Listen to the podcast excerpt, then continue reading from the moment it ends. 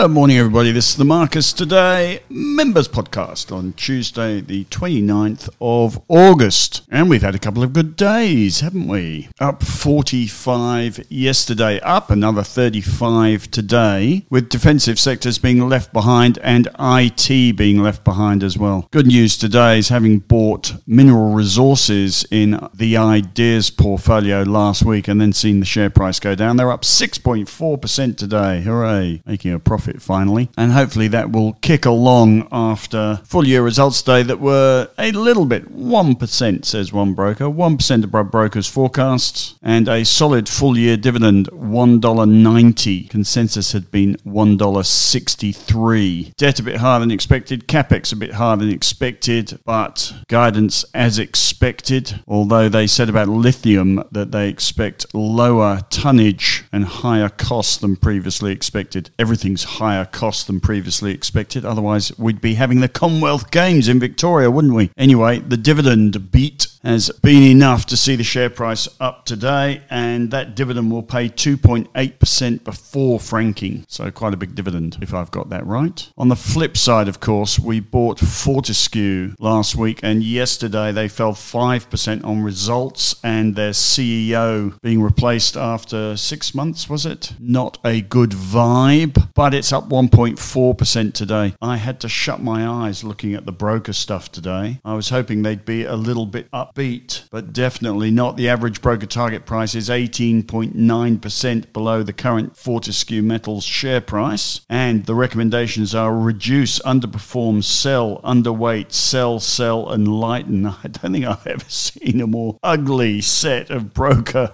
recommendations on a stock. Yet it's up 1.5% today. As I've always said on resources, especially one like Fortescue, which is driven not by forecasts or it's driven by what the iron ore price does tomorrow. Brokers' forecasts are a bit irrelevant, as are their opinions, unless they have made the correct assumptions about, in this case, the iron ore price. And I detected last week a bit of a bottoming in resources, and I see today I haven't bought BHP yet in the BHP only portfolio. I have to say, I am looking for more meaningful pivot points rather than trying to trade the eyes or pick the eyes out of Macquarie and BHP in the one stock portfolios. I don't want to be buying BHP on a short term whim, and that I think is all we've got at the moment. You've probably seen the Chinese have done something to support affordable housing and also halved stamp duty on trading shares. That is not the sort of thing the Chinese economy is made out of. That is a small patch on a bigger problem. So I don't see any meaningful bottoming in BHP, but I do see a couple of other fund fund managers having a look at it, suggesting that you should be buying it. And I do know, we all know, they have a dividend coming up on September the 7th, and the share price is bouncing a little bit off support. I just can't see a positive macro backdrop change that would tell me that it's a good time to be buying BHP, other than a couple of better days in the market and a little bit of Chinese optimism.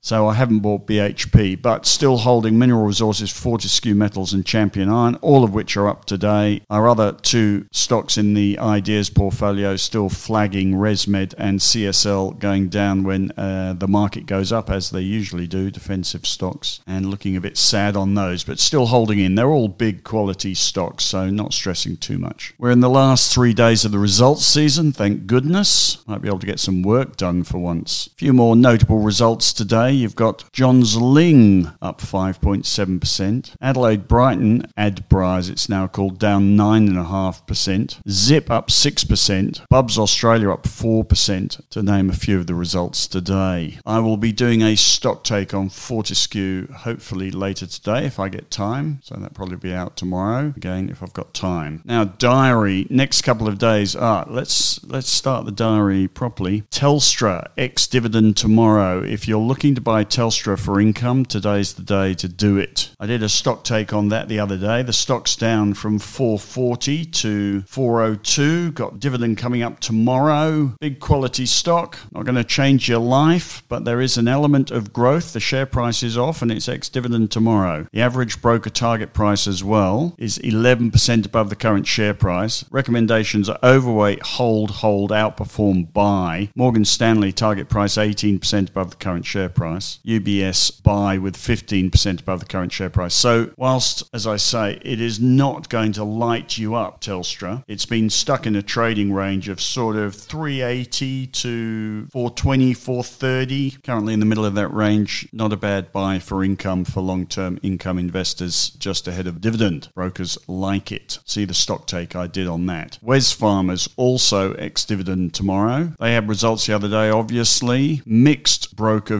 views on Wesfarmers at the moment. Add outperform buy compares with sell equal weight and lighten. Average target price, well, one of them's distorted the average 5% below the current share price ex dividend tomorrow. Yield isn't massive on Wesfarmers, 3.6%. All right, busy week this week, apart from the ex dividends, and there are plenty of other ex dividends this week as well. We have an RBA meeting next Tuesday, 5th of September. We've got the next FOMC meeting September 20. That's a while away. And ahead of those, we've got Australian CPI numbers tomorrow. So the general expectation is the RBA are going to stay on hold on Tuesday. CPI numbers unlikely to change that, but you never know. We also have in the US, we've got US PCE price inflation numbers, which are supposed to be the Fed's preferred measure of inflation. Anyway, those are out on Thursday. We also have employment numbers on Friday, preceded on Wednesday by the ADP private sector employment numbers in the US. So we've got a bit going on ahead of those central bank meetings. We've also got things like US second quarter GDP numbers. It's just a revised number. Revised numbers aren't really that important because they tend to be pretty much the same as the preliminary numbers. And we've got house price and pending home sales numbers in the US and house price and housing finance numbers in Australia on Friday. So a little bit on the diary this week. And we've got uh, the next two days of results season. Now, the good news today, oh, let me just do a couple of other things. Talking to one of my friends in the industry, in the newsletter industry, seeing the same thing we're seeing. Our renewals are fabulous, but newbies are very hard to come by at the moment, getting new subscriptions. And I can tell you that is pretty much a industry-wide thing, not in newsletters so much at the moment, but just to say, and a good reason not to be buying Macquarie at the moment, just to say that the stock market industry is cyclical, and at the moment it is in a bit of a slump. Our market is now, it's been going down for two years, almost exactly two years after the pandemic recovery. We've been going sideways to down for two years. We're now below the pre pandemic peak on the ASX 200. We've had a lot of volatility in the meantime. We're middle of our trading range. We're heading down still, apart from the last couple of days. We are a long way from the COVID boom. If you remember the COVID boom, which blew stocks like Self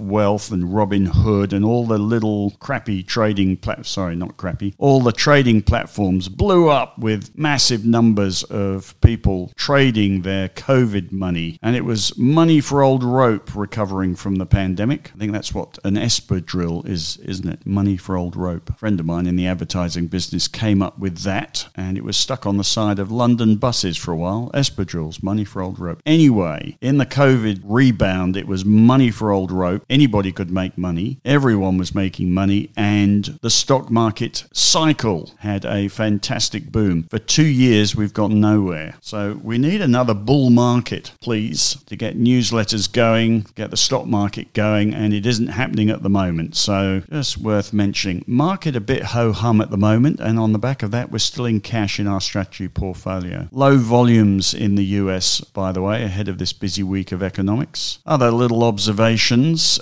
Appen fell 32% yesterday on results. They were already down 94% from the top. They're now down 96.5% from the top. I did a stock take in May, and the recommendation I wrote was they say if you can't describe how a company earns its money in one sentence, don't buy it. Anyway, fundamentals occasionally work. Appen down 32% yesterday. The recommendation I wrote said can't buy it on fundamentals. Fundamentals don't add up. Brokers hate it. Anyway, seems they were right. On Appen. Other little observations NASDAQ trying to have a bit of a bounce. I've got a few numbers in my section today. You won't believe this, but I was awake in the middle of the night last night, and the thought went through my head that Appen, not Appen, Nvidia on a sales price to sales ratio of 43, Nvidia could halve and it would still be twice as expensive as it should be.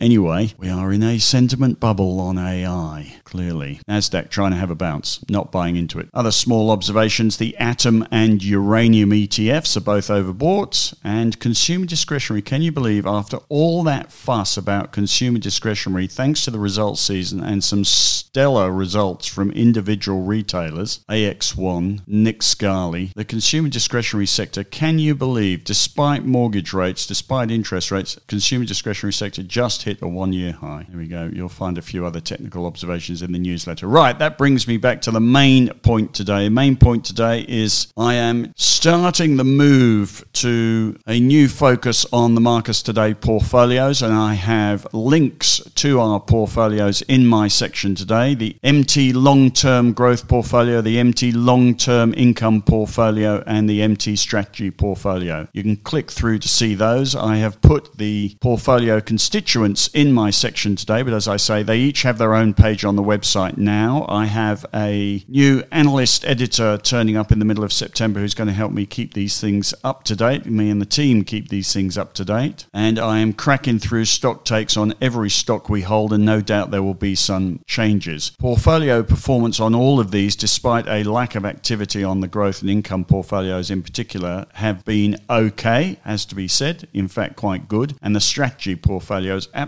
kicked the lights out. In the last year, it's up 19.15%, and the market is up 0.56% in the last year. In the last six months, it's up 15.6%, and the market is down 2.4%. As you know, we have had a fabulous year timing ETFs, and in particular, we caught that great trade in the FANG ETF and in the NASDAQ when our market was going nowhere. We deserted our market, focused on the US, and that's paid off in dividends. Well, not really dividends actually. It's paid off in spades this year and glad to see that performance. So it sort of makes me think let's just write a newsletter about the strategy portfolio and leave it at that. That might work. Staggers me how much some people charge for so little. Well, I could probably have a whole newsletter just on the strategy portfolio if I can keep this up. All I have to do is do it again and again and again. Anyway, all in cash at the moment. And the interesting thing about the strategy portfolio is that performance has come come from timing really quite low, vol- low volatility, low risk ETFs, passive ETFs as well. Hasn't required any human brain, just timing passive ETFs over the market and in particular US market has paid off this year. Have a look at the other two portfolios in my section today and they are going to be my focus going forward, especially for things like stock takes. I have thought actually about really moving the focus to bigger stocks stocks, low volatil- lower volatility, lower risk stocks, and looking after all of you who are doing what I will be doing one day, which is looking after my millions. Well, million, well, there might be less than a million, you never know. Looking after my millions from home, trying to earn myself 10% per annum and grow my capital every year while spending as much as I want. That's what you're trying to do, many of you, and that's certainly what I would like to do. I think if I didn't have a newsletter to write, I would focus 100%